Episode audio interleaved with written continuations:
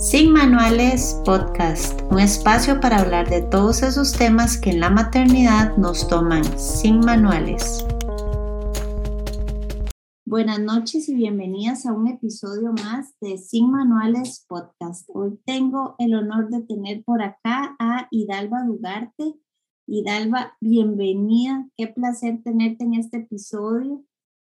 Gracias. Nos llama desde México. Sí, gracias por invitarme. Además, estoy feliz, así sea a través de este audio y, nuestra imagen, de conectarme con tu país, que he tenido el honor de visitarlo en una oportunidad y me quedé enamorada. Fue suficiente. Ay, de verdad. muchas gracias. Esperamos tenerte de vuelta eh, pronto. Eh, y Dalva, eh, luego dejo toda la información de su página, de Instagram, pero para contarles un poquitito y Hidalba em, es licenciada en Educación Especial, terapeuta de neurodesarrollo, especialista en intervención y estimulación temprana, certificada en el abordaje científico del neurodesarrollo, evaluación, diseño y realización de actividades estratégicas de prevención e intervención con más de 20 años de experiencia. Cuéntanos un poquito más de esa, de esa carrera tan, tan interesante. Realmente, eh, cuando uno empieza a leer neurodesarrollo, todo eso, me dan ganas de conocer todos los detalles. Bueno, me encantaría comenzar diciendo de que sí, he ido llevando un recorrido a través de todos estos años y definitivamente cada año es mejor. Es decir, hay mucha más información, neurociencia nos brinda cada vez más datos sobre la importancia de este neurodesarrollo, el neurodesarrollo, aunque a veces suena como una palabra, como si fuese algo o un problema o algo medio dramático, trágico, que tenga que ver con un síndrome, o a veces las mamás o los papás se nos van las cabecitas a, a pensar cosas complicadas. El neurodesarrollo es simplemente eh, la maduración cerebral que se consigue a través de la interacción constante del niño con su medio inmediato. Y ese medio inmediato son papá, mamá y cuidadores y o, dependiendo de cada caso, cuidadores primarios. Y esa maduración cerebral da como resultado incluso lo que es la formación de la personalidad. Entonces, el neurodesarrollo es el día a día con tu bebé. Es cómo llevas tú el, el, el estímulo a su sistema nervioso y cómo ese sistema nervioso da una respuesta. Harvard lo explica precioso y es que el cerebro va madurando y se diseña en base a la interacción. Siempre es el niño, no al revés, no es el adulto, es el niño quien envía una señal en la búsqueda de conexión y el adulto que está en su entorno, a su lado, llamo padres y o cuidadores primarios, deben dar una respuesta inmediata para que el cerebro del niño vuelva a servir. Entonces es lo que se llama servir y recibir. Es lo que el cerebro del niño necesita constantemente, por eso es que es neurodesarrollo, es un intercambio constante, eh, para poder ir madurando y conseguir toda esa nutrición neurológica que necesitamos. Y en los dos primeros años se diseña la arquitectura cerebral. Es decir, que los papás tienen en sus manos la forma de tener una obra de arte mm. en los dos primeros años, totalmente distinto a lo que la mayoría cree, ¿no? Que es cuando el nene ya está grande, ya puedes llevar una conversación con él y entonces te entiende y entonces está aprendiendo a leer y escribir. No, no, no. Es en los dos primeros años, incluso estamos hablando desde la etapa prenatal, desde la semana 7 de vida prenatal comienza el intercambio celular. Entonces, desde ese mismo momento, ese cerebro eh, está listo, está allí para que lo diseñemos. Eso es neurodesarrollo. Y me encanta el, el, el, que te decía que cada vez es mejor y me lo disfruto mucho más porque incluso tenemos eh, ya hoy en día que neurociencia nos dice necesitamos más al entorno que a la genética. Es decir, el entorno es determinante, ya la genética no. Eh, el entorno es quien decide incluso cuando hay una información genética como un síndrome, por ejemplo. Podemos negar el síndrome, no, ahí está, ahí está la genética. Pero el entorno va a decidir cuándo y de qué forma se van a activar ciertos genes. Entonces, eh, por eso es que a veces las personas que no están en neurodesarrollo pueden decir cosas como esta. Te voy a dar solamente un ejemplo. Ah, ah, ok, es que tu hijo tiene síndrome de Down, pero poquito. No, o sea, ¿el síndrome se tiene o no se tiene? Esa gran diferencia que tú notas no es buena ni mala suerte, es lo que el entorno ha logrado a través de esa interacción constante con ese niño y cómo le decimos a los genes, no, tú no te vas a activar, no, no, no y no. Uno podría hasta, hasta desactivar esos genes en cierta forma. Exactamente, sí, tú los desactivas, los dejas ahí, están en frío. O sea, no, e, está, la, la, está decodificado, pero no están activos. Están presentes, pero no están activos. Esto además yo pienso que nos da como papás y como sociedad, o sea, todos los que tenemos un niño cerca, una responsabilidad grandísima, ¿no? Entonces, por eso es que hablamos ya de esa crianza consciente, o sea, todo, todo lo que es el niño y todo lo que es ese niño, pues en la medida en que va pasando en la vida, pues tiene que ver con lo que recibió durante su primera infancia o edad temprana, que es los primeros seis años de vida. Increíble, ahí piensa uno mucho en todo esto que se habla pues de las pantallas, ¿verdad? Temprana edad, inclusive la conexión de nosotros como padres y el tema del celular, cuando ellos tal vez están necesitando ese estímulo recíproco y, y bueno, no, no siempre, no, no lo satanizo, pero, pero sí, pues sí se ve afectado el entorno del niño ante tanto estímulo nuestro también.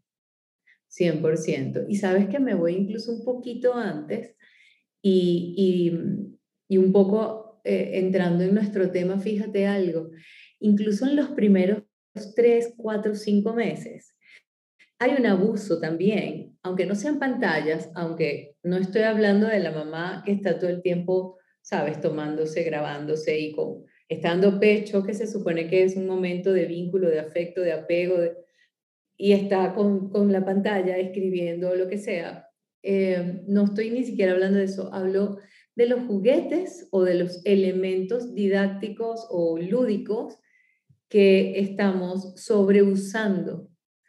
Aunque no sean pantallas, es súper importante el mensaje porque es exactamente el que acabas tú de mencionar. El mensaje detrás de que no estoy yo como mamá, no está papá, no está el cuidador primario, no hay una persona que se ría y haga esto del servir y recibir, sino un aparatito que dice, le enseño 100 palabras a tu hijo y los papás lo compran, ¿no?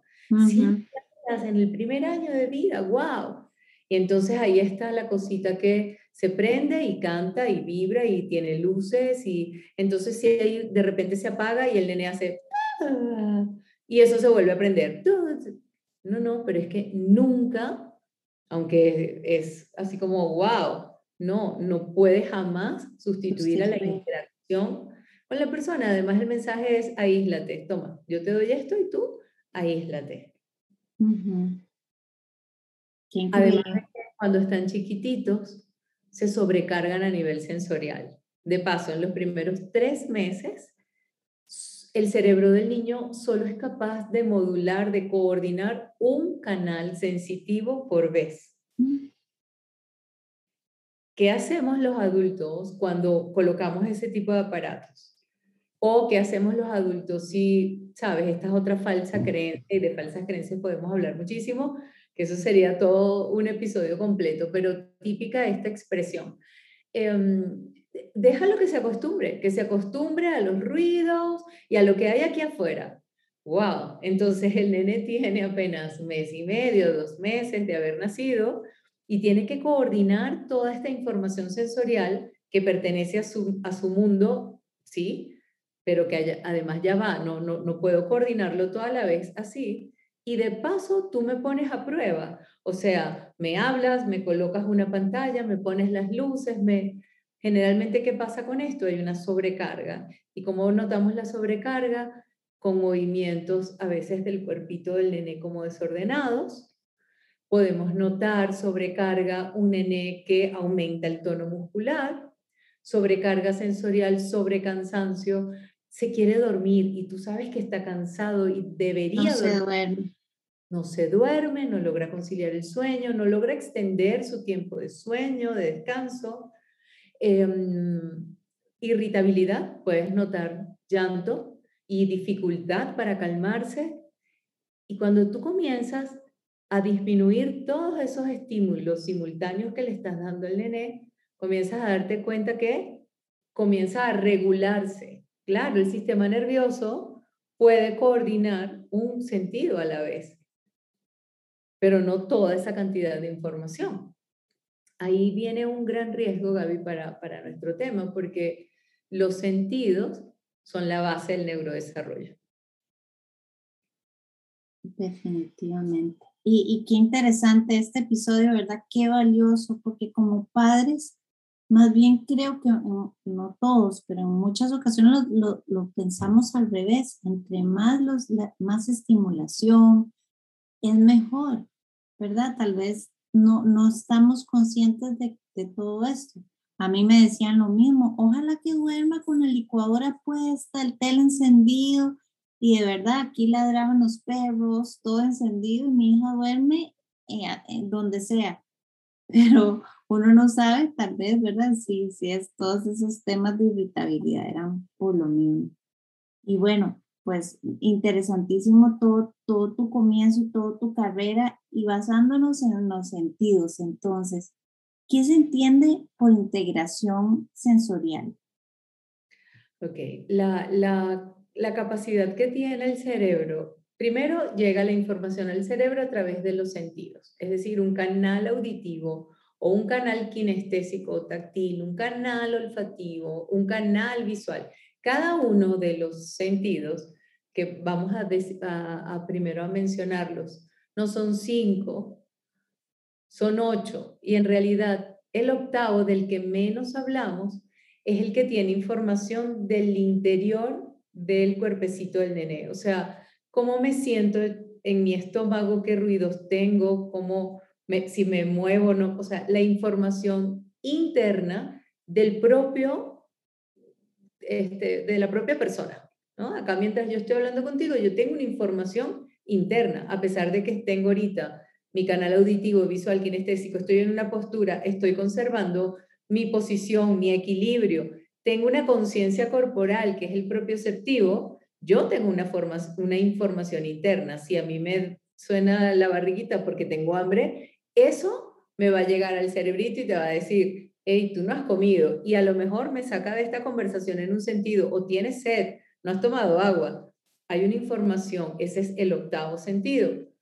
Em, luego está, o lo acabo de mencionar, el propioceptivo es la conciencia y el, y el vestibular, son la conciencia del mi cuerpo en movimiento y mi conciencia corporal. En este momento yo tengo la información de mi sistema vestibular y propioceptivo, de que estoy sentada, de que tengo mis piernas extendidas. Esos son estos sentidos que acabo de mencionar. Y los otros cinco, que sabemos, conocemos, cada uno de esos sentidos lleva una información al cerebro. Y el cerebro tiene que decodificar, tiene que integrar, tiene que entender toda esa información y dar una respuesta acorde. Aquí es cuando viene esta parte eh, que se describe como hiper respuesta o hipo respuesta. Hay veces que la información, perdón, que ese proceso de integración del cerebro da una respuesta equivocada. Eh, los niños que son hiperresponsivos, por ejemplo, si yo hago un sonido fuerte, el ladrido del perro, o, a ver, toco arena, o siento en mis pies pasto, o, o ¿cómo se llama? Ah, sacate. sacate, puedo a veces pegar un grito, o puedo estremecerme, o puedo hacer arcada, ¿no? como, como náusea es una hiperrespuesta, o sea, es una respuesta exagerada a ese estímulo. Ahí hay un problema de integración sensorial, porque la respuesta no es acorde o hiporesponsivo. De repente te doy a probar o pruebo el limón y trago como si hubiese tomado algo sin, sin sabor, sin olor, como agua. Es una respuesta que no es acorde al estímulo. Entonces, tanto la hiperrespuesta o la hiporespuesta me dice que hay problemas de integración sensorial. Eso es lo que se define como integración sensorial. Ahí habría que, em, pues, llevar al niño y el diagnóstico tiene que hacerlo el especialista, y aquí es súper importante saber que tiene que ser un terapeuta ocupacional con especialidad en integración sensorial. Yo no soy especialista en integración sensorial. Yo puedo darme cuenta de que hay un niño que está teniendo, puede ser mi bebé, o sea, el que está conmigo en neurodesarrollo, y yo necesito hacer equipo con un terapeuta ocupacional. Y seguimos trabajando juntos porque tiene que hacer la intervención ese terapeuta, además de que obviamente hay una cantidad de, de, valoraciones y evaluaciones que ellos aplican y que te va a dar el resultado, ¿no? De exacto de en qué está fallando el nene y cuál es la terapia que ellos deben aplicar. Yo simplemente desde el neurodesarrollo acompaño este, esta intervención y si la necesito y si es importante, porque como decíamos antes, bueno, pues los sentidos son la base del neurodesarrollo. Wow, qué interesante. Y desde el, neurodesarrollo es necesario igual acompañar al terapeuta entonces. A veces, siempre. Somos equipo, sí o sí. ¿Por qué? Porque fíjate, como es una pirámide, el neurodesarrollo es una pirámide, los sentidos están acá, la base. Esos ocho sentidos de los que hablé. Luego sobre ellos está todo el área motora, motricidad gruesa y fina, tono muscular, coordinación, movimiento, eh, motricidad eh, muy de las manos, de los dedos, coordinar. Sobre ellos está el área cognitiva. En el área cognitiva son los procesos de atención, percepción, memoria, anticipación, asociación. Sobre ellos está el lenguaje, lenguaje comprensivo, expresivo. Y sobre esto está ese iceberg, esa puntita que es la conducta o la emocionalidad del niño. Por eso es que muchas veces, cuando de alguna manera han pasado solapados ciertos procesos, a los cuatro o cinco años es innegable que tú vas a ver en la conducta del niño algo que llama la atención. Puede ser mucho antes, por supuesto. Puede ser a los dos años, al año y medio, a los dos, que hay algo en esa forma de actuar del niño que te dice aquí hay problemas, pero es que tú lo que estás viendo es esta puntita nada más. Por eso es que vamos a mandar al niño al psicólogo, no, tenemos que ver en el neurodesarrollo qué es lo que está ocurriendo acá para poder trabajar la base y que la conducta del niño cambie. De hecho, en cuanto a los sentidos, si nos vamos al más chiquitito, Em, la irritabilidad, ese llanto constante, esa, esa es la puntita. Tú estás viendo es la emocionalidad, tú estás viendo el niño, que este niño no duerme bien, que este niño se levanta de madrugada, que me cuesta un montón, que, que demanda atención, que es irritable, que es llorón. Aquí lamentablemente utilizamos palabras que están fuera del lugar absoluto, como berrinchudo, grosero, malgenioso. No, tú estás viendo esta puntita. ¿Qué está pasando abajo? Wow, qué increíble. De verdad que uno la puntita es lo que ve y también, eh, como te comentaba antes, a veces son diagnosticados muy rápido, ¿verdad? Ya, ya por cualquier cosita eh, nos llaman y a mí, en mi caso, que, que te comentaba antes, a mi hija eh, nos recomendaron un terapeuta ocupacional el año pasado porque pues se comía mucho la camisa, se chupaba la, eh, jugaban con espuma de afeitar y se chupaba las manos todo eso. Y, y, bueno, pues sí, uno opta por obviamente pensar en lo que es mejor para nuestros hijos y, y recibir la evaluación. Pero a eso voy con la próxima pregunta. ¿Cuándo sabemos que de verdad sí es necesario todo, llamarte, decirte, Hidalba, tengo un bebé, de los cero a los seis meses, ¿cuándo de verdad es necesario que llamarte, pedir una cita y hacer pues un, pedir apoyo? ¿Qué signos que, te dicen aquí, aquí está ocurriendo algo? Si nos vamos a los primeros tres meses, em, bueno, esos movimientos bruscos en los bebés, el llanto, la irritabilidad, el que no hagan contacto visual eh, o que mantengan muy poco el contacto visual, em, que, que notes tú una dificultad para succionar o para, porque la parte alimentaria, o sea, la parte oral es súper importante. Y ahorita vamos a hablar un poquito más a lo mejor de, de lo que te ocurrió, pero el, el, hecho de que succiona con dificultad es muy vago, el, el, movimiento es como muy suave o al contrario, succiona muy fuerte, traga como muy rápido y se ahoga el mismo bebé. Em, los movimientos como incoordinados, estos bebés que de repente por lo menos a los tres meses, el bebé ya tiene que hacer una agarre en línea media.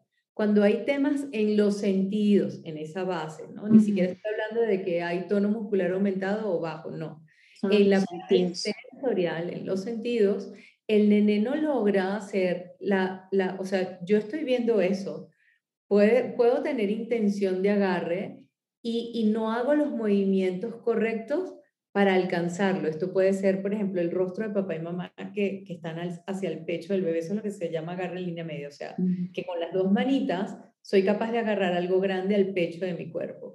Esos, todos esos son signos de alarma desde los sentidos, desde la sensorialidad. Em, y eso significa no necesariamente que haya un problema de integración sensorial, no, pero si pudiéramos estar frente a un caso de un mal manejo del entorno, porque lo dije al principio, o sea, el cerebro está recibiendo constantemente un estímulo. Y ese estímulo, ¿quién lo dirige? el adulto que está en ese entorno de ese niño, ¿no? O sea, o, está criando o acompañando el desarrollo de ese niño. Si nosotros hacemos mal ciertas cosas, como lo que ya mencionamos al principio, obviamente va a haber una consecuencia. Entonces, si yo de repente veo esto que te estoy comentando, hago la consulta contigo, te enseño, valoro y te digo, a ver, esto, vamos a aplicar esto, esto, esto, te doy las indicaciones vemos los resultados. Te digo, bueno, entonces vamos a hacer este plan. El plan de intervención va a ir basado en esto, esto y esto y esto y esto, y te explico el por qué. Probablemente nos veamos a las dos semanas, a los diez días, y tú ya vas a tener cambios, porque eres tú como entorno quien va a hacer la modificación de eso que estabas haciendo mal, y obviamente que el nene te va a dar el resultado, pero es así.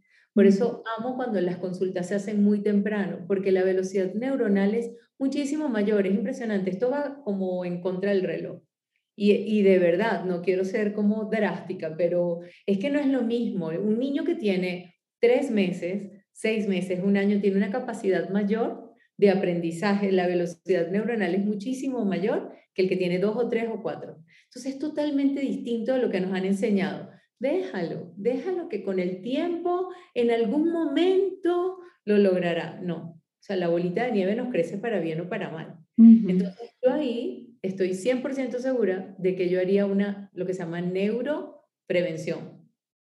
Pero si ese nené no es atendido a tiempo, como te digo, la bolita de nieve va creciendo, además de que el entorno sigue ignorando procesos, sigue haciéndolo cada vez peor y eso finalmente tiene un resultado.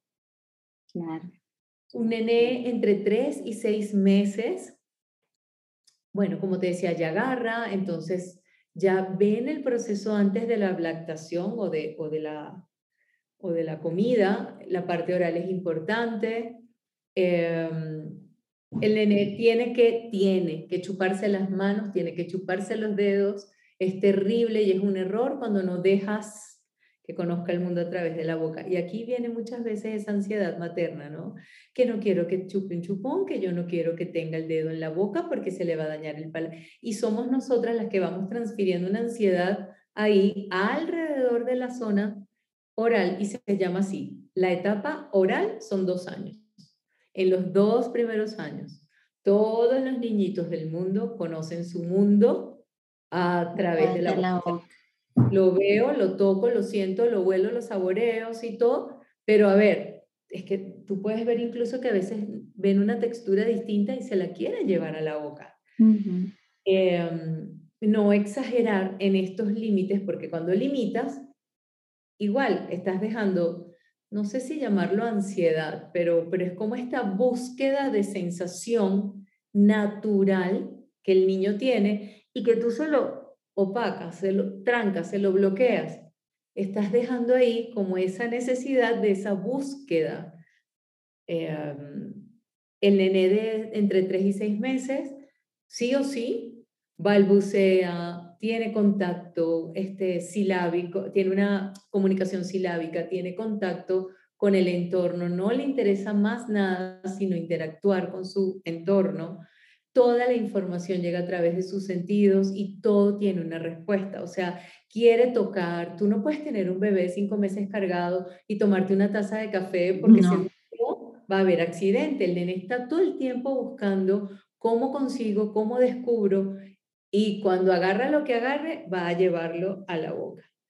Em, pero ya es mucho más organizado, ese sistema nervioso ya sí logra, entre los tres y los seis meses, coordinar más de un canal sensitivo a la vez. O sea, ya a los cuatro meses, si un bebé está tomando pecho o está tomando leche en una mamila y alguien entra o alguien habla, ese bebé deja de succionar, ajá, se vuelve todo uno dice, y voltea para atender a lo que está ocurriendo. Y si tiene mucha hambre y esto no interesó tanto, vuelve a, a, seguir comiendo. ¿Ves? Que ya puede coordinar las dos cosas. El nene antes, de dos meses y medio de tres, aunque estaba escuchando y, pensaba, Dios mío, ¿cómo hago para saber quién habla? ¿Qué pasa? No puede, no puede cortar el canal primario de comunicación sensorial para atender un segundo estímulo. Entonces esa ya organización que ya tiene por la maduración del sistema nervioso nos va a permitir ya coordinar distintos elementos o canales sensitivos, así que la información que llega a su cerebro es muchísimo este, mayor. Aquí, ¿cuáles son esos signos de alarma?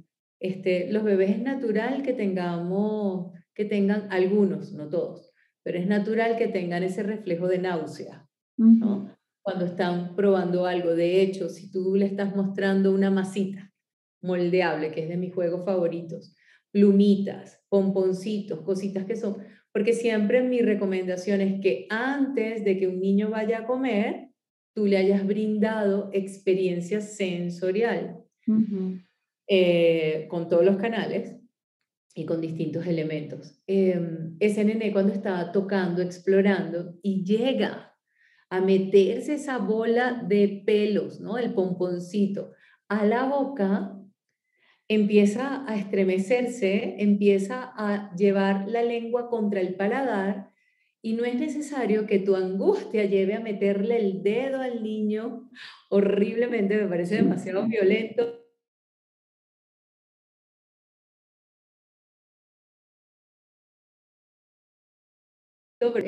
Y va a sacar eso que, lo siente diferente. Si hubiese sido un pedacito de comida, un pedacito de brócoli, por ejemplo, va a ser la misma respuesta.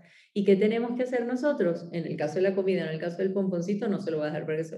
O sea, sí va a jugar con él, pero obvio, no, no estoy esperando que introducirlo a la boca. Pero si fuera un coliflor, un brócoli o cualquier vegetal, eh, va a hacer eso, incluso los, los especialistas en todo esto de alimentación complementaria dicen que hasta entre 9 y 12 veces tú ofreces el mismo alimento y puede ser rechazado entre 9 y 12 veces por el nené, porque tiene que acostumbrarse, o sea, el cerebro tiene que decir, ya va, ¿qué es esto? Esto no es leche, esto no es lo que tú vienes consumiendo, cuidado, sácalo de tu boca. Y ahí es cuando viene ese reflejo. Y el bebé cuando ya empieza y tu cara te va, le va a decir, sí, esto sí se puede comer, cómelo, mira, que esto sabe a tal cosa, es verde, pero la información sensorial que está recibiendo de, ese, de esos rostros de quien le acompaña le van a decir, sí, sí, esto sí lo puedes comer, y bueno, y así el nene va a ir acompañando la, la parte de alimentación, ¿no? Que me, me desvía un poquito ahí, pero es que es típico de, entre, en este... Sí, es súper importante Y también la, la, cara de nosotros, ¿verdad? Que a veces, muchas veces entre se va a comer todo el coliflor, se me ahoga, seguro ponemos cara de susto y ya el, el chiquito ya no quiere comer. Definitivamente, claro, se conectan inmediatamente con nuestra, con nuestra sensación, ¿no? nuestra emoción del momento en cada experiencia. Y por eso ahí es donde yo siempre digo, de verdad, de verdad, de verdad, no es necesario que hayan banderitas rojas. De verdad que pienso que debería haber, bueno, o, lee, lee un libro, escucha estos episodios, por eso es que es tan importante y sí me apasiona realmente orientar y dar información, porque finalmente creo que si los papás tuviesen la información, lo van a hacer muchísimo mejor. Vamos a tener muchísimos menos errores. Siempre vamos a cometer errores, porque sí, y bienvenidos todos ellos porque aprendemos, ya, no importa. Pero cometeríamos muchísimos menos errores y definitivamente vamos a brindar mucha más experiencia de calidad y nutrición neurológica a nuestro nene, o sea, aportaríamos mucho más al neurodesarrollo. Entonces, estos son puntos importantes que sí tenemos que estar pendientes, pero, pero además de, de que está medio funcionando mal, es importante siempre buscar la información para hacerlo lo mejor posible. Pues. Sobre todo porque los sentidos son la base de todo. O sea, si, si yo voy llevando la información adecuada que es lo, que llamamos la sensorialidad del niño, pues todo va a ser muchísimo mejor para él. O sea, no solamente estos procesos de, de conocer el mundo y de la comida y todo, porque al final nos relacionamos. O sea, un nene que, por ejemplo, haya tenido alguna experiencia en lo sensorial que no es la que suma o que puede mostrarnos aquí está ocurriendo algo, eh, por decirte, el nene, ejemplo. el nene es tosco o es brusco, ¿no? O sea, tenemos a los nenes que pueden ser, que pueden estar necesitando eh, ciertas estrategias, aun cuando no sean de la especialidad de integración sensorial, no, estoy hablando desde el neurodesarrollo. Experiencias eh, de tocar, de sentir, de desarrollar la sensación y luego como te decía, arriba están los músculos, está la tonicidad, está la coordinación, eh, el equilibrio, ¿no? Cómo, cómo me manejo, cómo corro, cómo me muevo. El nené que ha recibido la, la estimulación adecuada o el impulso o la inducción correcta, em, va, va a, a, ser coordinado, pero de repente tenemos un nene que es brusco. Entonces pasa por el lado del compañerito y lo empujó. Y te estoy hablando que a lo mejor puede tener año y medio, dos años, tres años. A lo mejor entró al kinder, la mamá nunca se dio cuenta, porque bueno, no tengo otros hijos, yo no sé, bueno, a los tres años entró al kinder y la maestra nota que se golpea con facilidad, que como que se le caen las cosas, como que es un poco brusco, tosco, puede, puede a veces como, puede a veces verse como torpe motriz, ¿no? Y eso le dificulta la relación con el otro, porque es típico del nene, que está así, de repente pasó alguien y le empujó y el otro le va a hacer así, ¿no? Como, em, entonces sí es muy importante que podamos brindarle esa sensorialidad adecuada, porque incluso afecta la relación con los demás, no con el adulto, con el igual, con los niños o necesita levantarse, sentarse, como que no termina una actividad, vuelve a pararse, eh, o está buscando sensaciones orales o kinestésicas. O... Y esa sensor, mencionaste como sensorialidad ideal, es eso que, que, que, que toquen cosas, que, que uno le responda a los estímulos, todo eso se puede ver como una sensorialidad ideal, digamos, en esos primeros meses. Sí, sí, exacto. La, la estimulación o la activación o la inducción auditiva, visual, auditiva con sonidos, reacciones auditivas, la identificación de su nombre, canciones, poemas, eh, conversaciones con, hablar con el niño, no al niño. Em, preguntarle cosas y esperar su respuesta. Eso es audición, visión Bueno, toda la parte, por supuesto, de tarjetas, libros, imágenes, eh, juegos donde yo estoy dando pautas. Te estoy hablando de esto es un bebé de ocho meses y yo abro la boca y me llevo las manos a la cabeza y ¡ah! Cara de sorprendido y de que el nene pueda verme y copiarme, eso es inducción visual. En cuanto a la parte kinestésica, sentir. Mm. Y sentir va desde el abrazo, desde la caricia, desde el masaje, desde el contacto, desde cuando yo te cambio una ropa, cuando te baño, cómo te baño, cómo te hago sentir. Luego con las manitos y distintos segmentos corporales. Y aquí me encantaría, em, en mi experiencia, concluyo que las tinas sensoriales son el paso número 10. Tú tienes que llevar, y esto es una ley de neurodesarrollo, es gradual todo. El neurodesarrollo o el cerebro va desarrollándose de menos a más. Entonces, antes de tú pensar, porque a veces cuando decimos estimulación sensorial, mira, lo primero que te viene a la mente es un niño metido en una tina de, de arena, de, no sé, bolitas de hidrogel, de pastas, espaguetis, cosas, ¿no? No. Eh, antes de llegar ahí, ese es el paso 10. Antes de llegar ahí, lo tocamos junto con el bebé. Tú tienes que tocar esa masita o esa arenita o ese pasto en pequeños segmentos corporales, las manos, los pies. De hecho, yo tengo un juego que me encanta y es eh, colocar en, en, distintos segmentos sin que el nene se dé cuenta algo. Y tú observa cómo, cómo ese bebé siente. Tú le colocas aquí en la orejita como una plumita, por ejemplo, ¿no? y tú te das cuenta que hay bebés que inmediatamente cierran los ojitos y llevan como que la manito y se lo retiran, otros hacen como que se asustan. Mm. Ahí comienzas tú a darte cuenta cómo responden ante distintas sensaciones en distintos y pequeños segmentos corporales. Entonces, porfa, no lo metas en una tina a la primera experiencia, porque siempre le digo a los papás, imagínate que a ti te carguen así, te metan en un lodo, ahí en un barro, no sé si esa siempre es mi mismo ejemplo porque a mí me daría demasiada guacala. Eh, no sé, o te metan en una agua helada así, plum, tina sensorial, porque es por tu bien, descubre el mundo. No, no, no. O sea, llévalo gradualmente a que lo conozca, lo procese el cerebro y dé la respuesta adecuada. Cuando ya tu bebé toca eso, y te mira y se ríe y tú notas que está disfrutando, ah, bueno, ya logró identificar, e integrar toda esa información sensorial, ya podríamos ir a la famosa tina sensorial, pero que nunca sea la primera experiencia para el niño. Sí, y aquí a veces me parece súper injusto porque hay un sobrediagnóstico. Total. Y entonces, claro, meto al nene de ocho meses, nueve meses o de un año en esa tina y por supuesto, o sea, puede hacer arcada, puede estremecerse, pegar gritos, salir corriendo, este, e, entrar en un caos y en Y entonces, ay, yo creo que debes llevarlo con un especialista de integración sensorial porque creo que tú... No, no, no, es una reacción. Si mi, si mi niño, si yo veo eso y es la primera experiencia sensorial que el niño tiene y no hace eso, es porque ahí sí hay un problema.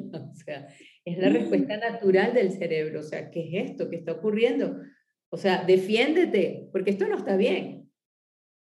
Entonces, siempre el proceso tiene que ser gradual y en pequeños segmentos corporales. Y sí, Gaby, que toquen, que exploren, pero siempre bajo ese respeto de la observación de cómo se lo presento y cómo mi bebé o ese bebé va respondiendo. Porque a veces nos equivocamos, somos nosotros en la presentación, ¿no? Sí, también. Inclusive muchas veces cuando van a la playa por primera vez uno piensa, ay, que, pues, que meta los pies de una vez y los chiquitos lloran. Uno dice, pero no le gustó la arena. Ahora estoy entendiendo, no es que no le gustó, es que de un momento al otro nos zambullimos en la arena. Ajá, y cuando vamos a la playa, que yo amo la playa, pero siempre, siempre digo, o sea, qué impresión eh, no es la playa nada más por la arena, es el ruido, el sonido es absolutamente diferente. Es divino, sí es divino, pero es nuevo para mí. La sensación de la brisa, eso es otra información, aunque yo no esté tocando nada. La brisa que pega a mi, cuerpo. Si de paso lleva un poquito de arena, es otra sensación kinestésica. Además hay gente, hay ruido, a veces tenemos música y la gente grita y otros niños gritan y se están divirtiendo, pero son muchísimos estímulos en ese lugar nuevo absolutamente para mí. Y si el sol está caliente y siento también el calor del sol, y entonces, sí, gradual, llévame poquito a poquito. Y siempre viendo la cara del nené. Y por supuesto nuestra información visual, lo que decíamos antes, nuestra sonrisa, nuestra actitud importantísima. Pero míralo, mira a tu bebé para que tú puedas ir calibrando cómo él está calibrando esa información, cómo la está integrando. Y, y seguro le va a encantar, porque si a ti te gusta esa playa y tú la estás disfrutando, tu hijo también, pero preséntasela como te gustaría que te presentaran a ti algo nuevo.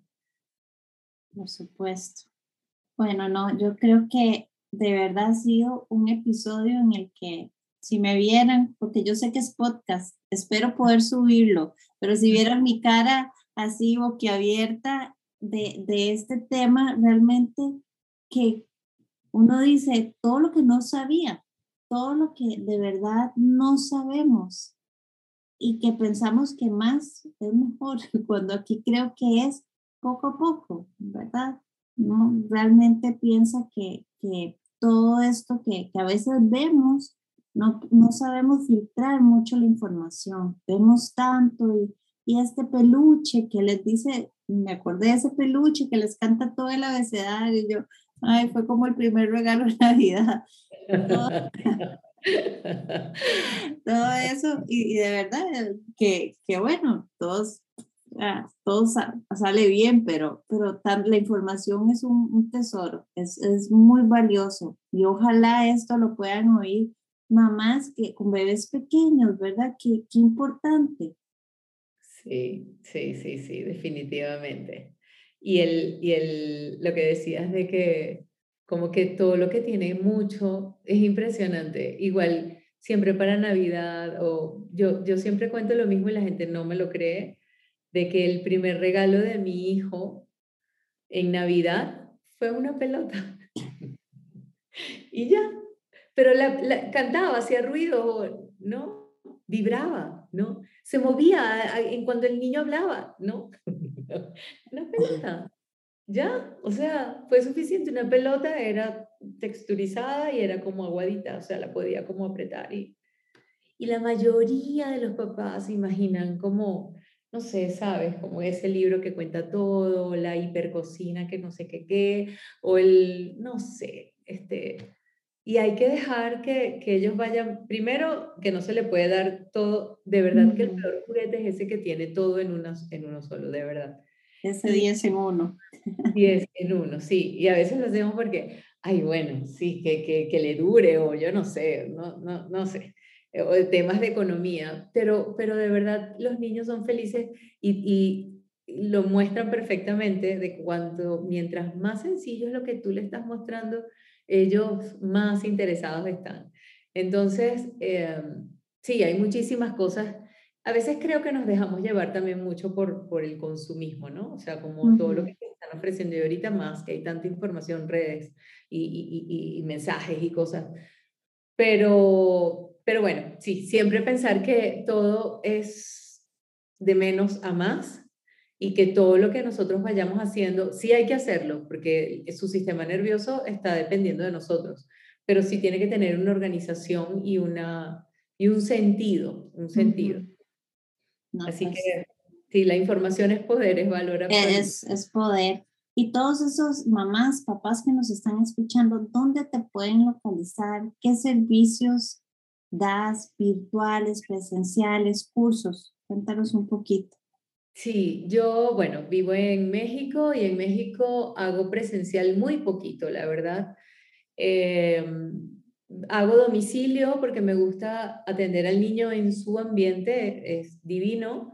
Y si no se permite por las distancias, sobre todo este país que, bueno, la Ciudad de México donde estoy es gigante, em, pues eh, atiendo en línea. Realmente mi, no sé, el 95%, el 90% de mis terapias las hago en línea. Eh, porque finalmente presencial o en línea te voy a entrenar a ti como mamá, como papá, te enseño todo, te entrego todo. eh, te explico en pantalla absolutamente todo, además te doy una guía de inicio basado en tu nené, no, no hago grupos, este, no atiendo este, en grupos, siempre es, es, de forma individual y basado en las características de ese nené, de su propia dinámica familiar. Sí tengo también cursos pregrabados o en línea, tengo cursos para los seis primeros meses de los bebés, tengo cursos para impulsar el gateo y ejercicios durante los 18 primeros meses. Em, y bueno, pues doy asesorías. Em, eso lo pueden ver todo a través de mi página web www.hidalbadugarte.com. Allí están todos los servicios que, que doy, lo que pueden, en lo que yo les puedo ayudar y asesorar, acompañar. Eh, tengo un blog ahí, tengo un canal en YouTube, todo con mi nombre, Hidalba Dugarte. La verdad es que sí, este, me apasiona, igual que siento que te apasiona a ti, dar información eh, y bueno, a través de las distintas plataformas, como te digo, la página web, eh, Instagram, Facebook y YouTube. Bueno, hasta ahí, ya no me da la vida para más. No da la vida, pero inclusive el Instagram es impresionante y tengo que decir que muchos de mis almuerzos se me van viendo el video con el muñequito y todo, todo es súper claro. Yo, yo de verdad pierdo así el almuerzo, se me enfría y yo, ah, pero son, son de verdad muy claros tus videos. Entonces, sí, tal vez no tienen el tiempo de, de YouTube, Instagram una cuenta súper linda y súper completa. Me encanta, me encanta, de verdad que sí. Y bueno, pues eh, si de verdad saben de alguna mamá que eso le puede ser útil, no duden en compartir el episodio. Cuando lo publique, viene igual toda la información para que también la tengan ahí en el post. Y Dalva, de verdad que ha sido un placer tenerte en Sin Manuales. He disfrutado muchísimo este episodio Luego esperamos en el futuro hacer otro de, de todos esos temas que, que, que veo eh, en tu página. Yo estoy a la orden, encantada, sí. Nos ponemos de acuerdo en nuestros horarios y listo. Un placer y a todos buenas noches y nos escuchamos en el próximo episodio de Sin Manuales.